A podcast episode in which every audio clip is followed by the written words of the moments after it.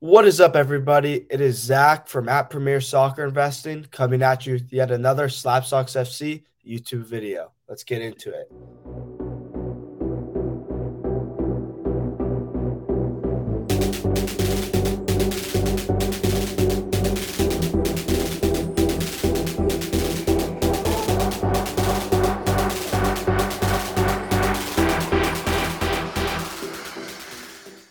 First, a little La Liga update.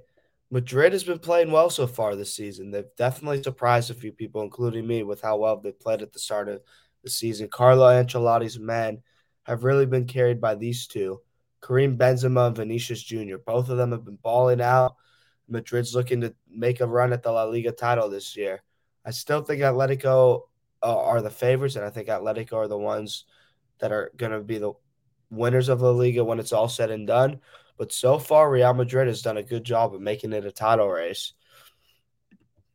Moving on, more La Liga news. Ansu Fati made his long-awaited return, and I'm going to get into more a little bit at the end of this episode. But he marked his return with a substitute appearance and a brilliantly taken goal to help Barcelona to a 3 0 win over Levante, which they desperately needed. Yeah, I'll get more into Fati in a bit. Also from this Barcelona game, Sergiño Dest put in a man of the match performance for Barcelona, playing as a left back, not as a right back, but as a left back. And he's he's in an interesting situation in his career right now because he's really he's become a week in and week out starter for uh, Barcelona. However, his role in the U.S. men's national team has fluctuated based on matchups and the formation the U.S. is playing because he's not the world's best defender.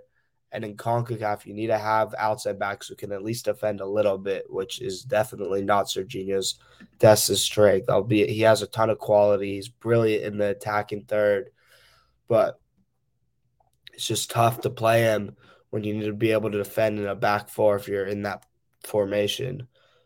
But if he keeps putting in performances like that, it'll be hard to keep him out of the U.S. men's national team.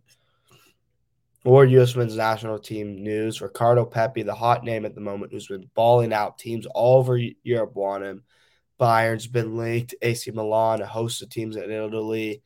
Supposedly, Premier League teams have been sniffing around too. This week's Ajax was in Vancouver to watch him and met with his representatives.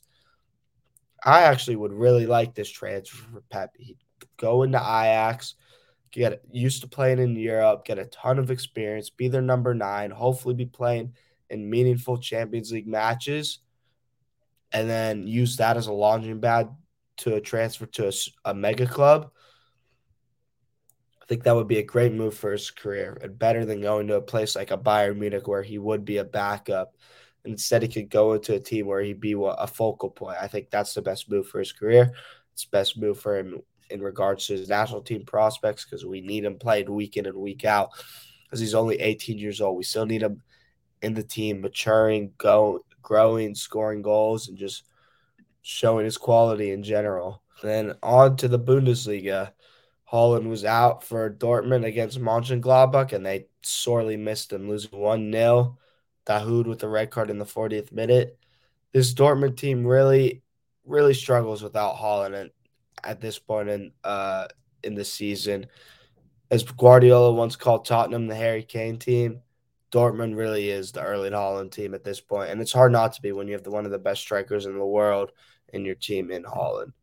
On to the Premier League, Villa shocked United uh, one uh, 0 late winner. Then Bruno Fernandes, who was picked to take the penalty ahead of Cristiano Ronaldo, which raised some eyebrows around the world missed the penalty. Emi Martinez, the hero for Aston Villa, as he was able to get in Fernandes's head and caught, it helped him sky the ball over the bar and then really gave it to the United fans behind the goal after. It was pretty funny to watch.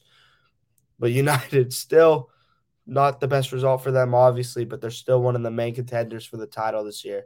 The problem is consistency. Is do they have enough to really challenge over a 38 game season. That's starting to come into question with this result and the results midweek in the Cups, too. Another title contender stumbled a bit.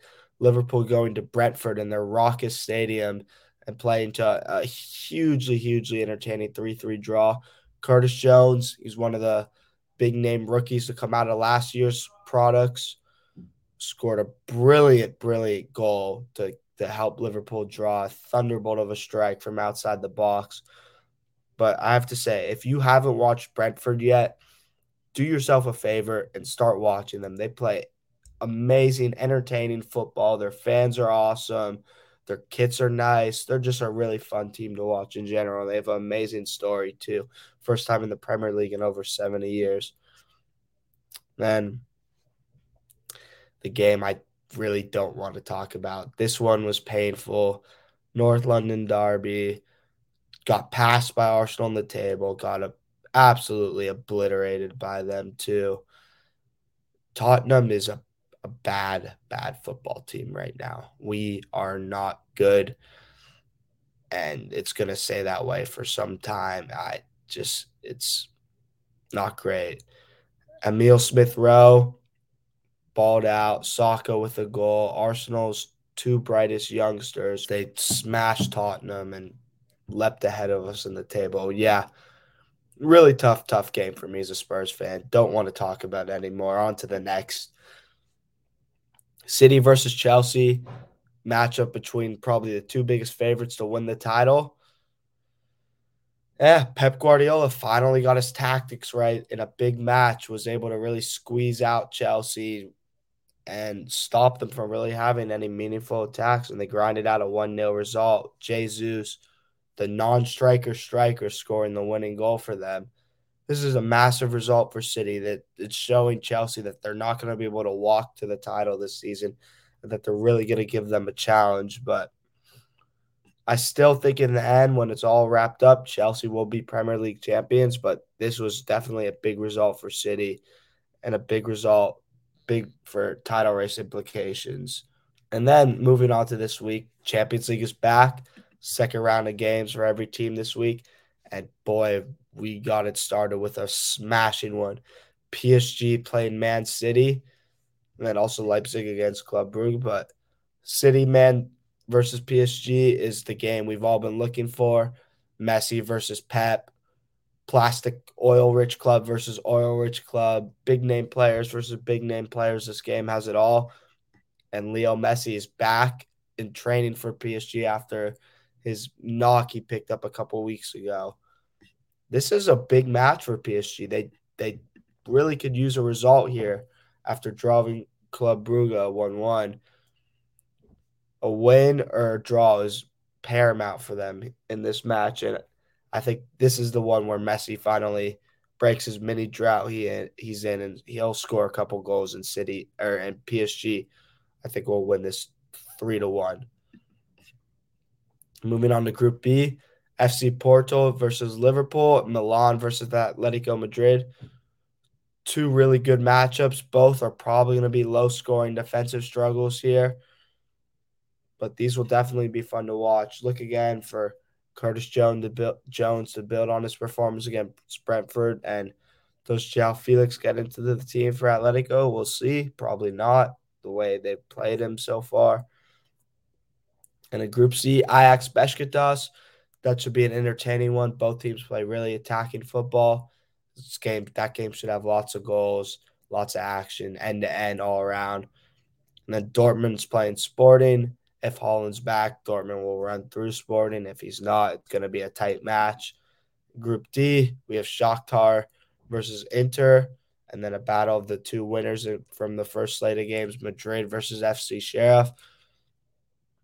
Inter needs a result here. They do not, if they don't get a win, they're really in danger of following their streak of not making out of the Champions League group stage. For I think they don't get out this year, would be the fifth or sixth year in a row they haven't been able to do so, which is not only a huge loss for them sporting wise, but financially too, especially with Italian clubs being low on cash at the moment. Advancing the Champions League would be really helpful for, the, for their bottom line. Group E, we have Bayern versus Dynamo Kiev.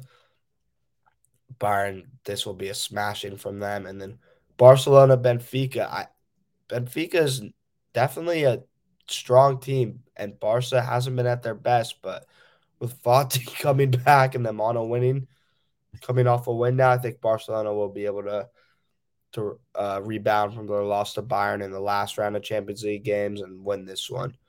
And then in Group F, Atalanta versus Young Boys, two big overachieving clubs. We have Jordan Siebatcheu for Young Boys in that game, the American who scored the winner against United. Should be a good match. Both teams are pretty evenly balanced. I give it to Atalanta though due to their Champions League experience. And then Man United Villarreal, I think United bounces back and gets a win, gets their first win of this Champions League season in that one. And then a Group G, Salzburg versus Lille.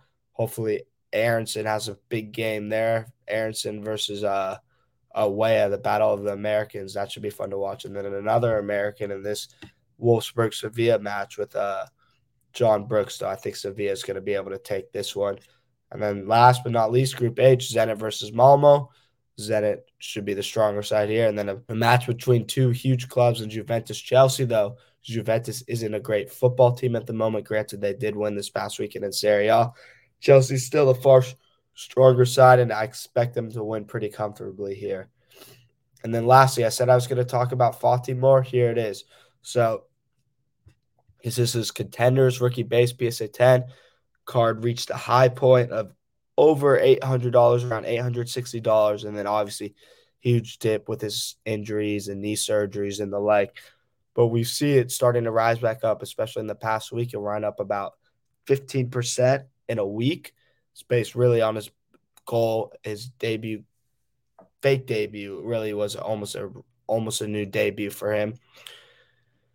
Yeah, this card it it definitely has a lot of room to grow, but just prospecting is so risky in general. And then if you're going to take a guy like Fati with the injury history he has, no meniscus in one of his knees, I think you need to fully prepare yourself for any investment you put into him going to zero. And if you're comfortable with that risk, take it because uh, there's definitely the opportunity for this card to rise back to what it once was. But again, the injury history, it's really not normally sustainable long term to have a long career playing with a knee like that. I hope he does because Fati's awesome, super fun to watch, and all of that. But again, just word of caution with Fati. But I, I expect this card to rise more in the next couple weeks, especially if he can score uh, in the Champions League this week. We're really going to start to see some movement because Fati is one of the most popular players in the soccer card world. He was the face of the 2019 rookie class along with Haaland and he has a bunch of big cards out there that people like to buy, sell, collect, and invest in. So there's definitely room for growth. Just you got to be careful when investing in Fati. Uh, that's gonna do it for this week. As always, thanks for watching. Like, comment, subscribe, DM me. You can roast me about Tottenham being a bad team and Arsenal killing us. I'll take it. I promise, and I'll respond back to. Though it pains me to take take the jokes I've been getting this week from everybody. But yeah, thanks for watching. Peace.